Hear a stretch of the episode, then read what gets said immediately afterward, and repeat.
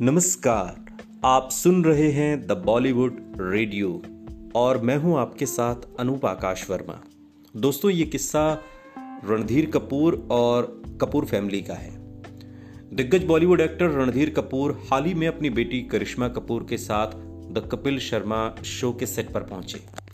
इस खास एपिसोड में कपिल शर्मा ने करिश्मा कपूर और रणधीर कपूर के साथ जमकर गपशप की और तमाम पुराने किस्से सामने आए। रणधीर कपूर ने शो में वो किस्सा भी साझा किया जब एक भिखारी ने उनका मज़ाक उड़ाया था।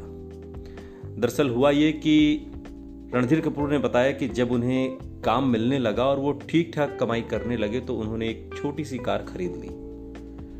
रणधीर कपूर ने बताया कि वो इसी गाड़ी से आया जाया करते थे जहाँ भी शूटिंग के लिए जाना होता था या फिर कहीं और। लेकिन एक दिन जब वो इस गाड़ी से आ रहे थे तो एक भिखारी उन्हें देखकर हंसने लगा। भिखारी ने रणधीर कपूर को देखकर हँसते हुए कहा कि इतनी छोटी सी गाड़ी?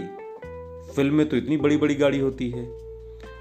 रणधीर कपूर ने इस बात को दिल पर ले लिया और फिर उन्होंने प्रोड्यूसर से पैसे मांगकर और अपनी पत्नी से घर में रखे पैसे मांगकर एक आलीशान गाड़ी खरीदी। इस गाड़ी को लेकर जब वो अपने पिता के पास गए तो उन्होंने रणधीर को आशीर्वाद दिया।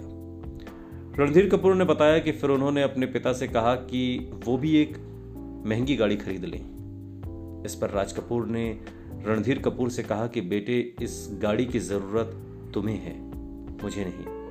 मैं अगर बस में भी जाऊँगा तो लोग कहेंगे कि, देखो, राज कपूर बस में बैठे हुए हैं। रणधीर कपूर का एक किस्सा सुनकर फैंस खुलकर हंसे और कपिल भी फिर अपनी हँसी रोक नहीं पाए। ये स्टार्डम राज कपूर साहब का था।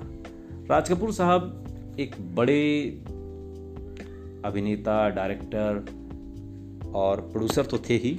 इसके अलावा राज कपूर साहब एक बड़े कद के आदमी भी थे। यानी कि वो ऊंचाई वाले पुरुष थे। एक ऐसी शख्सियत थे जिसके आगे फ़िल्म इंडस्ट्री के तमाम बड़े बड़े लोग बौने नज़र आते थे। ये अपने मुँह मियाँ मिट्ठू बनने वाली बात राज कपूर साहब ने नहीं कही थी कि अगर मैं बस में भी बैठूँगा तो लोग कहेंगे कि देखो राज कपूर बस में बैठे हैं। ये राज कपूर को लेकर लोगों की उनके मन में चाहत भी थी। उनका वो रुतबा था कि राज कपूर जहाँ खड़े हो जाते थे, वहीं पर लोग उन्हें घेर लेते थे। राज कपूर की काबिलियत उनकी फ़िल्मों में नज़र आती है, उनके डायरेक्शन में, उनके, उनकी हर वो फ़िल्में जो सामाजिक ताने बाने में बुनी हुई थी, चाहे वो सत्यम, शिवम, सुंदरम हो, प्रेम रोग हो, या फिर आर के स्टूडियो की बनी और तमाम फ़िल्में, जिसमें राम तेरी गंगा मैली भी शामिल है।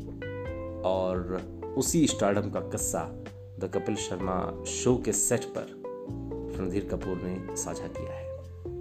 सुनते रहिए द बॉलीवुड रेडियो सुनता है सारा इंडिया